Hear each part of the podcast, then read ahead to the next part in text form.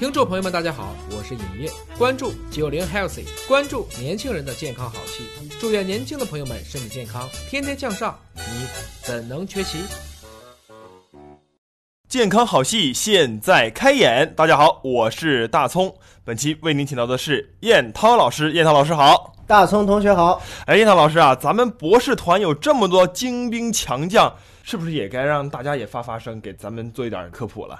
那当然，今天我们有请了一位重磅的来自荷兰的老乡，来自荷兰的老乡，叶涛老师，你啥时候换地儿了？但是呢，我确实要非常非常隆重的给大家介绍一下，咱们今天应该是咱们节目里面出场的第二位博士了，是谁呢？就是朱长斌，长斌老师，欢迎你。谢谢谢谢谢谢，我自己欢迎一下我自己啊。那长斌老师，我给大家稍微介绍一下他的学术背景啊。大家先收好下巴，防止惊掉。要注意啊。那长斌老师的本科其实是在上海交大读的，上海交大的医学院临床医学专业进行了这个本科的学习。而二零一二年，大家是不是听说过一个很耳熟能详的词汇，叫做公派留学？是不是感觉那是在五十年以前的事情？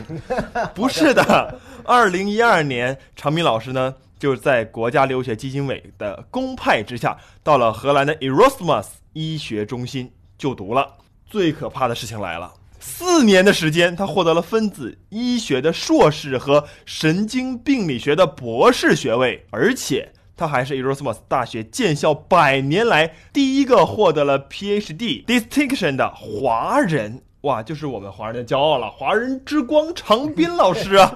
那在他的这个硕士、博士的学习经历结束了以后呢，在二零一七年，他先后在瑞金医院和上海市的新华医院接受了外科住院医师的培训，那么可以说也有一定临床的技能和经验的积累了。长斌老师有主持国家自然青年项目一项，而且他以第一作者发表了 SCI 的论文六篇。这还不是最重要的因为呢 其中的这个影响因子啊，超过十分的有两篇，那么总影响因子目前已经接近了七十分了。不要太惊讶，常斌老师还是一枚小鲜肉。今天呢，我们就请到常斌老师和燕涛老师一起来给大家做科普。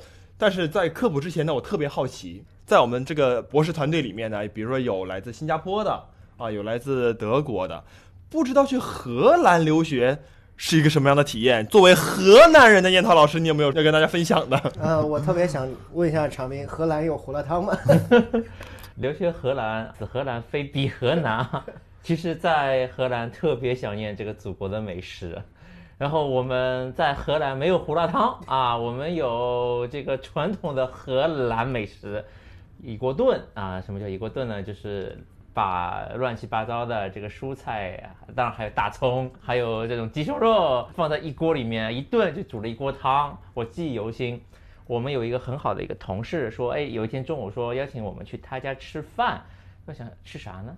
我说荷兰人，你有什么东西可以给我们吃的呢？结果呢，赌就端出来这么一大锅汤，然后呢拿了，然后取出几片面包，然后呢大家午饭是什么呢？就是面包就着汤，一顿午饭 解决。哎，我觉得有点像东北的铁锅炖。铁锅炖，对，人家拿的是面饼子，对，他们拿的是面包，面包是，然后面包就着汤，蘸着汤，哎，是不是因为他们纬度相近，所以他们吃法相近？好像是哦。呃纬度呃相近，真的是相近，而且蔬菜的这种品种也差不多相近。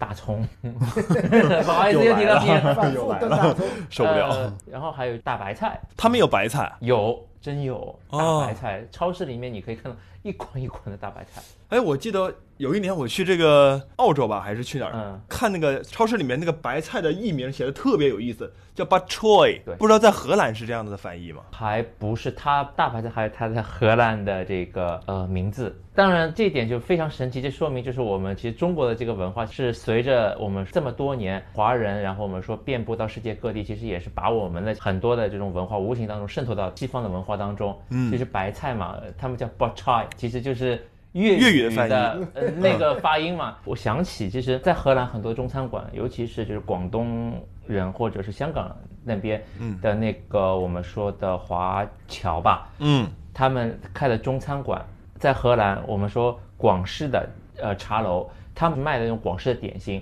无论其实在荷兰也好，包括其实在欧美西方世界国家都叫 dim sum。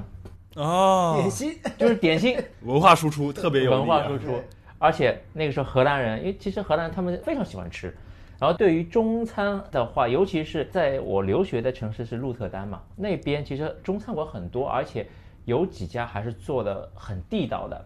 那很多荷兰人也喜欢去那边吃，嗯所以对他们来说，他们去吃中餐或者去这一类餐馆的话，都会说 Let's go dim sum。哦，Let's go dim sum。或者或者或者或者说 I say I I had dim sum very nice，类似于这种。画面感特强啊！其实，在荷兰也有一个营养特别丰富的食物生产，奶酪，嗯嗯，嗯，对？吧？我不知道荷兰应该属于一个畜牧业强国嘛？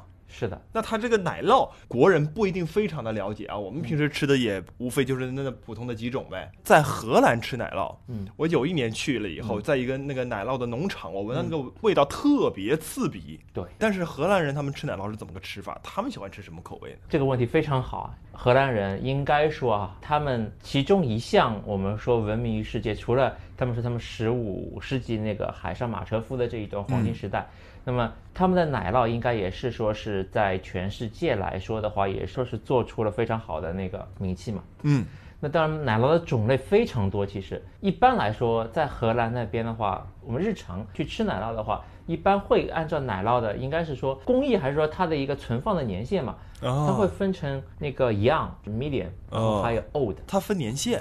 老中青，对，类似于就是老中青，而且它你会从它的质地、颜色、口感，其实真的是非常完完全符合老中青这三代的这种划分。那么一般荷兰人怎么吃哈？其实很简单，就是想象不到的简单。有些是早饭，或者有些他们自己带午饭，其哦实，怎么样？两片面包，中间夹一片奶酪，啪一夹，一顿饭，这是一顿饭。我的天哪，还有是什么呢？还有高糖高脂，那真的是啊。因为荷兰人包括欧美人，他们有时候非常喜欢办那种小型这种酒会，就非正式的酒会，在那边叫 borrow。那在 borrow 里面，其实切成小块的奶酪，那也是 borrow 当中的常客，就是就酒的小零嘴。相当于我们的花生米，哦，叶涛老师，你平时下酒都吃点啥呢？花生米、啊，花生米，花生米、蚕豆、鸡爪、牛筋，这是国人的下酒四宝。呃，但是在人家荷兰的这个风车国度里面，其实是吃奶酪就酒的，真的很别致。但是据说奶酪其实是对于补钙啊，或者是这种对蛋白质的补充是特别特别对，这个有效的。还有就是什么？那就是说，在烧烤的时候，我们其实有时候去烧烤，我们特别喜欢就是把蘑菇就把它的柄蒂儿给摘掉，嗯然后呢，在它中间那个地方，哎，放一块小的奶酪。哦，然后反过来烤嘛。啊，不是反过来，直接留下来。然后那个底儿朝上嘛，反正让它烤烤了之后，里面它那个小块奶酪融化了一些，然后正好它是那个蘑菇那一个整个那个空间让它融化啊，啊，然后这个就拿一个蘑菇，然后就拉丝的那种感觉就出来了。哇！但其实长明老师在整个这个学习的过程中啊，通过美食来调剂自己的这个生活，或者是缓解一些自己的这个求学压力嘛。其实还真有啊，当然美式还不够，还得有美酒。好吧，我们开始长斌老师的表演。对，长斌老师要开喝了。OK，这喝酒的事儿呢，其实咱们可以到时候哎录完节目了，找长斌老师好好谈一谈他在荷兰给我们带来的饮酒经验。